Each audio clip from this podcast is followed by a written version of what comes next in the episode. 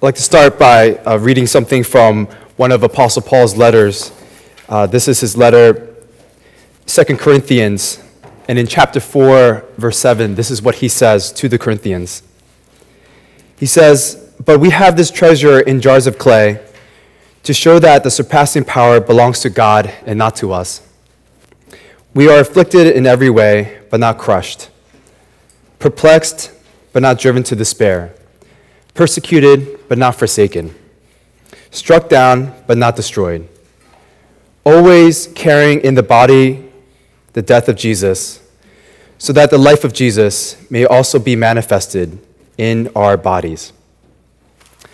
Just want to share um, a word of encouragement from uh, Scripture because, you know, this sermon is entitled Christian, and I think a lot of times we, we would admit that meeting Christ and having become Christian is one of the greatest joys, if not, I mean, is the greatest joy in our life, but a lot of times it certainly doesn't feel like that.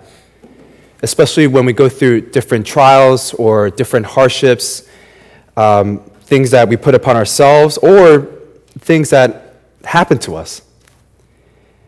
And um, one of the things that I'm reminded of is everything that God allows us to go through there is a reason, there is a purpose. And it's a, it's a hard time, it's a trying time, but just like, just like the Apostle Paul said, we're not completely crushed. We're not completely forsaken. And, um, you know, what a, what a good reminder of that. And, uh, you know, right before service, uh, some of the uh, guys uh, were joking if you remember, uh, one of our own, Hayden, uh, he broke his arm last year in an accident. And then they were talk- the, the guys, they were talking about injuries. They were saying, hey, you know, when you uh, broke your arm and then you went to the hospital, when they finally put the arm back into place, uh, which one hurt more? When you initially broke the arm or when they put it back into place? And Hayden, what did he say? Well, what Hayden said was, when they put the arm back into place. And a lot of times, I think that's true, even when God is working our lives. A lot of times, the healing or how He redeems us from our sins can be just as painful, if not more painful, than our own sin. Uh, but there are a couple things today that, as a Christian, uh, there are a couple encouragements here in this passage that I would like us to focus on. Uh, the first of two encouragements is that, number one, God is okay with using us where we are. God is actually okay with using us where we are. Um, in this passage, in this story, what's been going on in the early church is that there's been a lot of persecution. A lot of persecution. One of the things mentioned is that a lot of people scattered after someone was killed for their faith. If you remember a few chapters back, this was Stephen the deacon, also known as Stephen the martyr.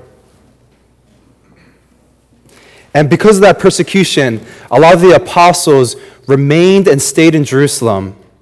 But then they told the rest of the followers of Christ to, to escape to other countries, to other areas.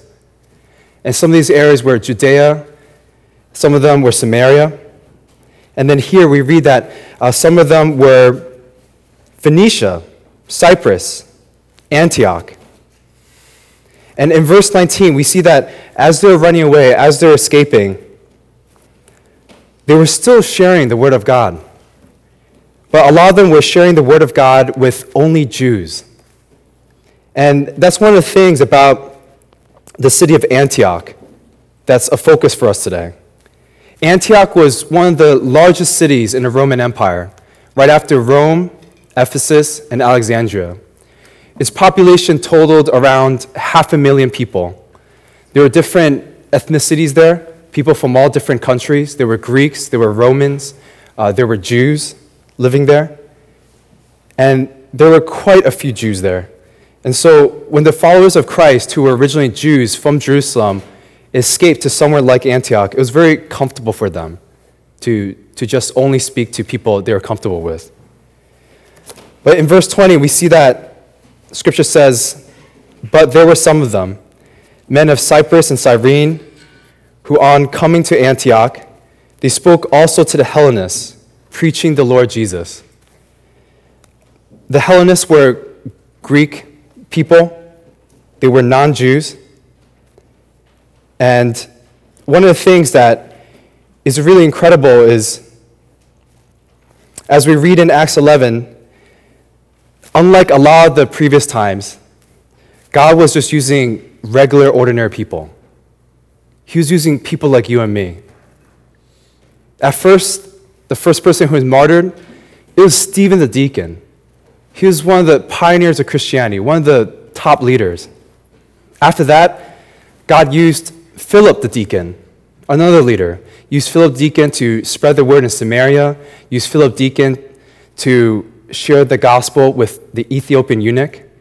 And then, most recently, God used Peter to evangelize and share the gospel with Cornelius and, and, and Roman soldiers. And so, up to this point, God's been using a lot of leaders of the church. But one of the things that's so amazing here that I would like to point out is it's just saying, just men of Cyprus and Cyrene.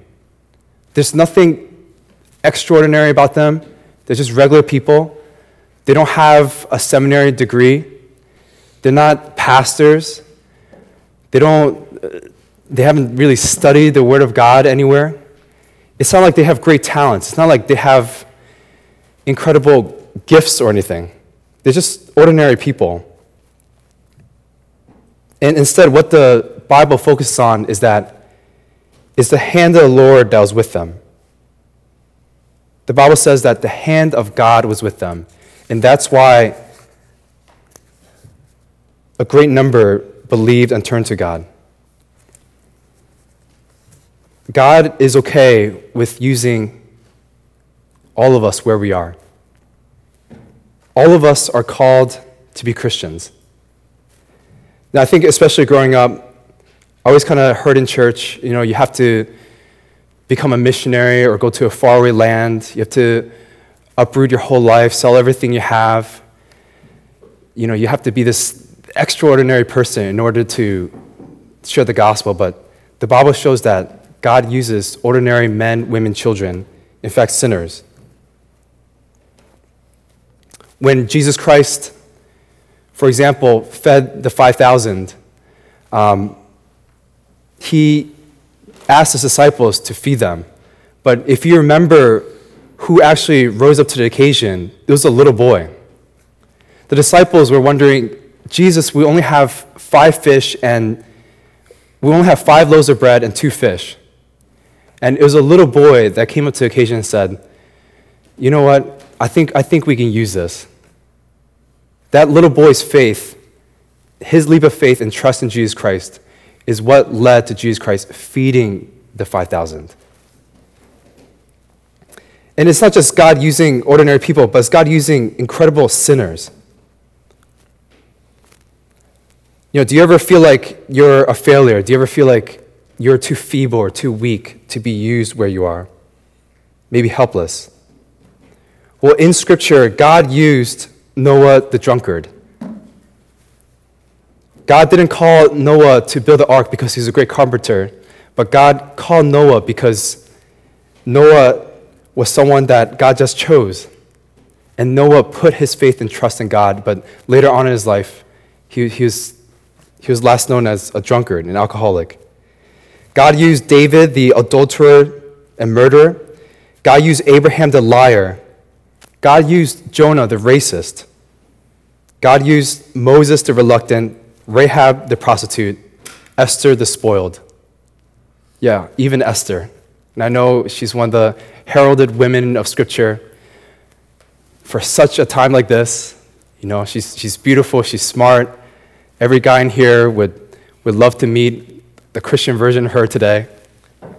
But even Esther was someone who was spoiled and forgot about where she came from, and she had to be reminded by her uncle Mordecai that God put her where she was for a purpose and reason. What is the purpose and reason for where God has placed us? In our family, in our community, in our workplace? Whatever it is, is because of the fact that God is not calling us to be this great Christian, but He wants to remind us that Christianity is about Christ. Not about us, Christians, but it's about Christ. It's about the chosen one, Jesus, who died and rose again for us. In the pages of Scripture, it shows that in verse 21, it's the hand of the Lord that was with people. In the pages of Scripture, it shows that it's God's hand who does everything that's miraculous and great. Isaiah 48 13, God says, My hand laid the foundation of the earth. My right hand spread out the heavens, and when I call to them, they stand forth together.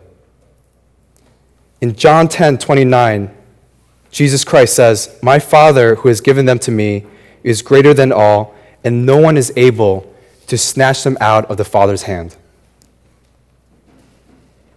And then in 1 Peter 5 8, humble yourselves, therefore, under the mighty hand of God, so that at the proper time he may exalt you. And so we see that it's, it's God's hand who creates, it's God's hand who saves and keeps people. It's God's hand that exalts those who humble themselves under him. And I think when I read this, it wasn't immediately something that I was aware of, but that it was God and not just these people. But when we see that when Barnabas finally shows up to Antioch, the church in Jerusalem sent him there. And when he came, in verse 23, it says that he saw the grace of God and he was glad. He saw the grace of God working among believers, and that's what made him joyful. That's what made him glad. And I think a lot of times, that's why we get so discouraged because with everything that's going on, we lose sight of the grace of God. And one of the things that I'm thankful for is that I can be a part of church. That church is where God uses different people and transforms them in different ways.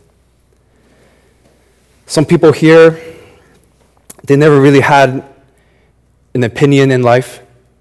And then when God hit them, I mean, not when God hit them, but when the Holy Spirit really, you know, came upon them, they started like thinking and thinking a lot of great things about God and, and uh, you know, how amazing his gospel is. Other people here were so shy. They would, they, would, they would never talk in their families. They would never care about other people in their lives. And it's because of what God has done in this church and, and what he's done through you guys that it's, it's transformed a lot of me. One of the things that I was amazed by personally with God, how it's working in my life was when I recently went to Phoenix. When I went to Phoenix, I had a lot of fun. I know some of the stories I share, it just sounds like I was like talking the whole time or something. No, no, there's a lot of eating.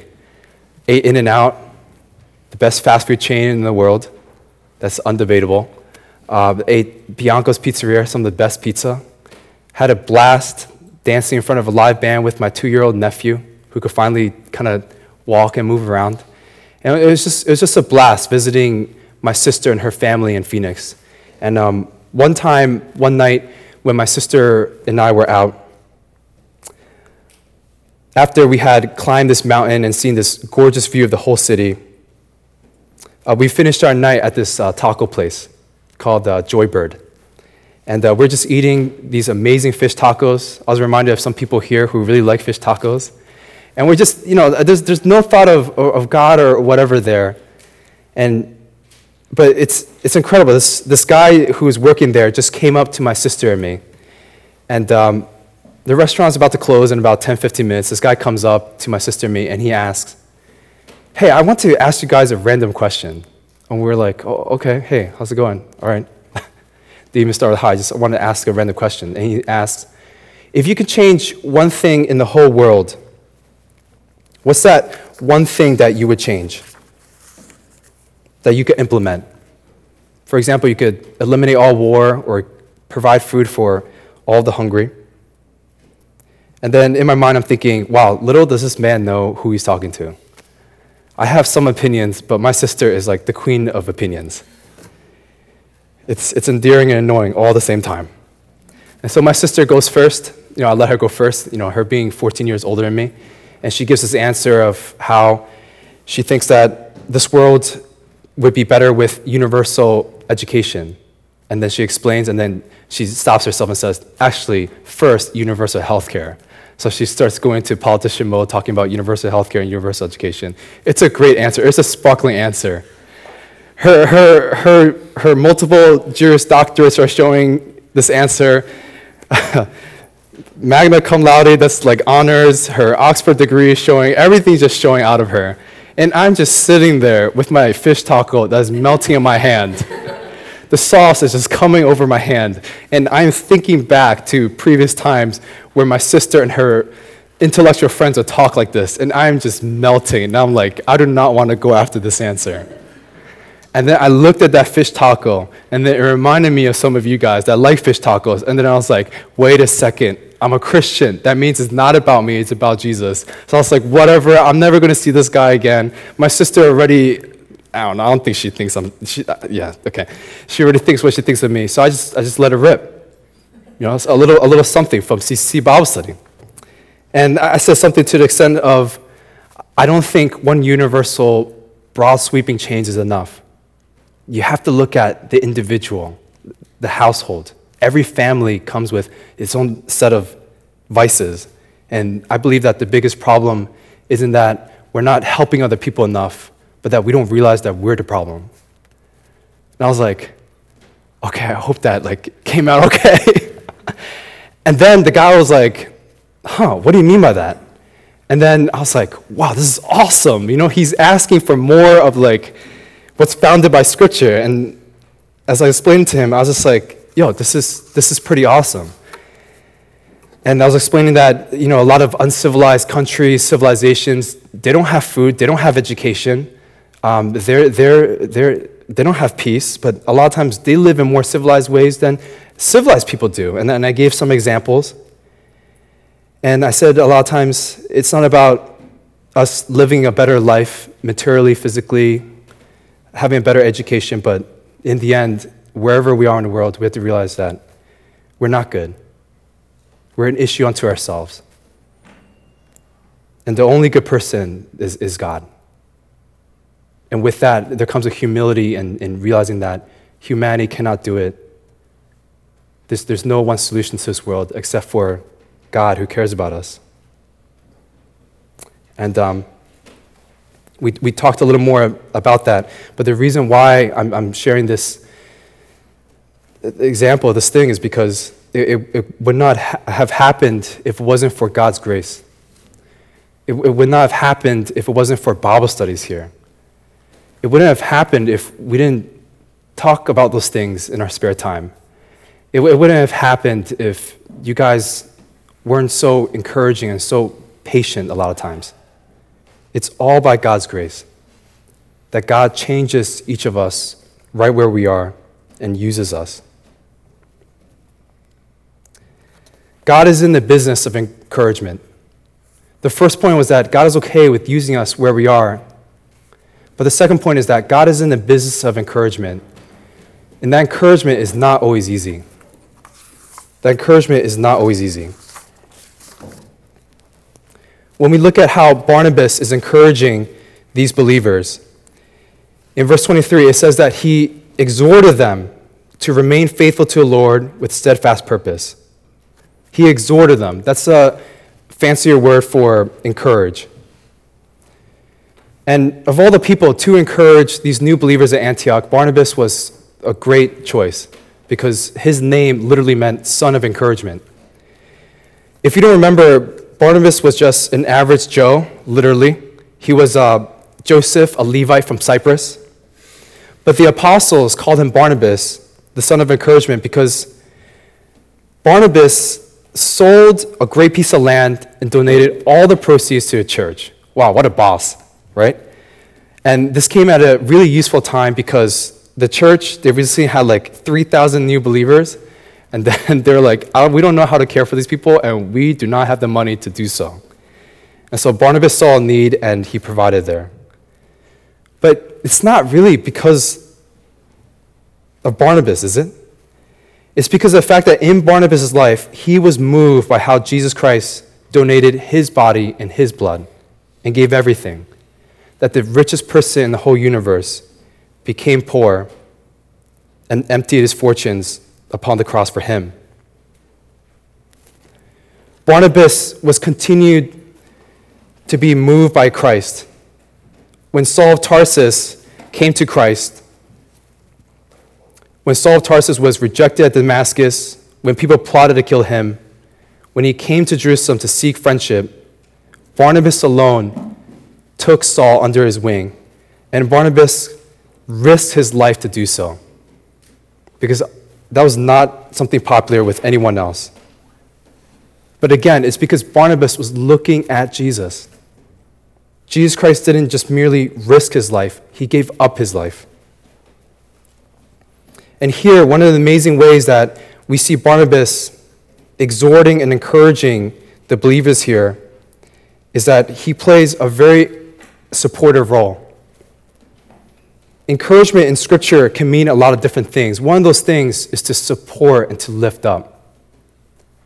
They, they say that the Holy Spirit is a spirit of encouragement because the Holy Spirit lifts up the agenda and mission of what God the Father and Jesus Christ wants to do. And the Holy Spirit also lifts us up. And for the longest time, until Acts 13, until we get there, Scripture always says Barnabas and Saul, Barnabas and Saul.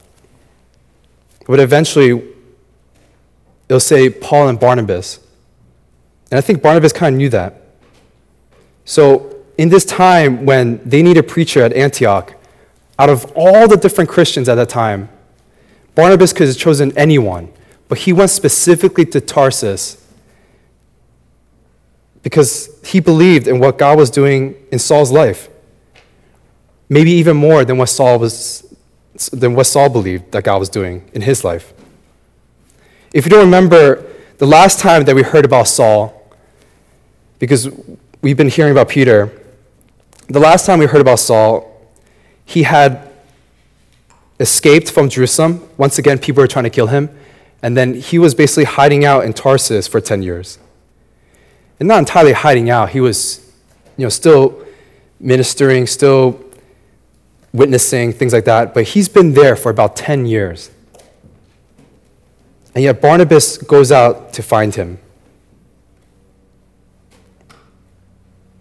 And Barnabas takes such a huge risk.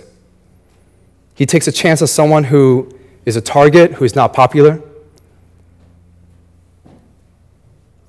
He takes a chance on someone who might not be up to par. But this is the place where Barnabas' encouragement really shows. When Barnabas had to give up everything that he had, it wasn't an easy thing. When Barnabas took a chance on Saul, it was not an easy thing. In the future, Barnabas is going to be the one to really push Jerusalem to say, hey, yo, everything that we're doing, we need to get out there. God is working among the Gentiles, not just among the Jews, and that's unpopular. And even after that, at the Jerusalem Council, when people are arguing about how the, the, the method in which people become Christians, Barnabas is the one who argues for unity in the church when that is extremely not popular. Encouragement is not easy. Being encouraged is not easy. But one of the amazing things that I find about Barnabas is that he says to remain faithful to the Lord with steadfast purpose. But thanks be to God, even though Scripture says he's a good man, full of the Holy Spirit and of faith, that he's not perfect. There will be a time in the future after this, of what we're reading here, that Barnabas himself is not faithful. A time where Peter is compromising his faith, as well as with other leaders. There's a time where Peter was afraid of the circumcision party, and instead of eating amongst the Gentiles and associating with them, he goes to eat with the Jews, and Barnabas goes to follow him. But what's amazing during that time is that Saul, who's Apostle Paul by then, Paul comes up to Barnabas and Peter and reminds them of, of, their, of their true calling. It's really thanks be to God that we ourselves cannot be the source of encouragement, that Jesus Christ alone is the God and perfect one and source of encouragement. Jesus Christ alone never compromised. Jesus Christ alone never failed God or his people. He never violated any part of God's law. And that's why it is such a privilege to be called Christians. In this story, we see that in Antioch, as Barnabas and Saul are teaching the disciples for a whole year, their neighbors start to call them Christians. That name, Christians, wasn't actually chosen by Christians themselves. Other people start calling them that. Christians comes from the word in Greek, Christianus, which means Christ slave. Christ slave, Christianus. And to be a slave of Christ is an amazing thing because what it reminds us of is not ourselves, the slave, but of the master, of the master who loves his people so much that he would become like a slave and die for us. I began this sermon with saying that we have this treasure in jars of clay to show that the surpassing power belongs to God and not to us. And that's true. And then afterwards, as I continue to read, it said, We're afflicted, but not crushed, perplexed, but not in despair, persecuted, but not forsaken, struck down, but not destroyed. And the reason why we are not those things is because of the fact that Jesus Christ was crushed. Jesus Christ was actually driven to a despair on the cross where he said, My God, my God, why have you forsaken me? Jesus Christ was not only persecuted, but he was forsaken. Not only struck down, but he himself was destroyed on the cross. And that's why at all times in every season of our lives, we could be reminded that Jesus Christ alone is our only hope, our only Savior. If anyone asks us, what is the hope for this world? If anyone wonders in our circles, in our family, stranger, where we work, you know, what does this world need? Our witness should be to Jesus Christ and to nothing else. And that's what an amazing blessing and privilege it is that we have to be called Christians. Um, let's pray. Uh, Lord God, thank you for your word. And God, thank you for being so faithful to us. Um, thank you for everything that you're doing in our church, the different Bible studies, the different convictions that people have. God, it's just such an amazing thing that you use not only ordinary people like us, but sinners like us Lord, it's all about you. It needs to be all about you, Jesus. And I ask that in my life and all of our lives, that you would help us to find all of our hope, all of our salvation, and all of our joy, like Brian prayed before, in you, Jesus Christ. Jesus, thank you so much for looking upon us with grace. Thank you so much that you would not only save us, but want to use us to be an encouragement to each other in this church and to encouragement to this world. And uh, Jesus, that is such a blessing and privilege. In your name, we thank you and pray. Amen.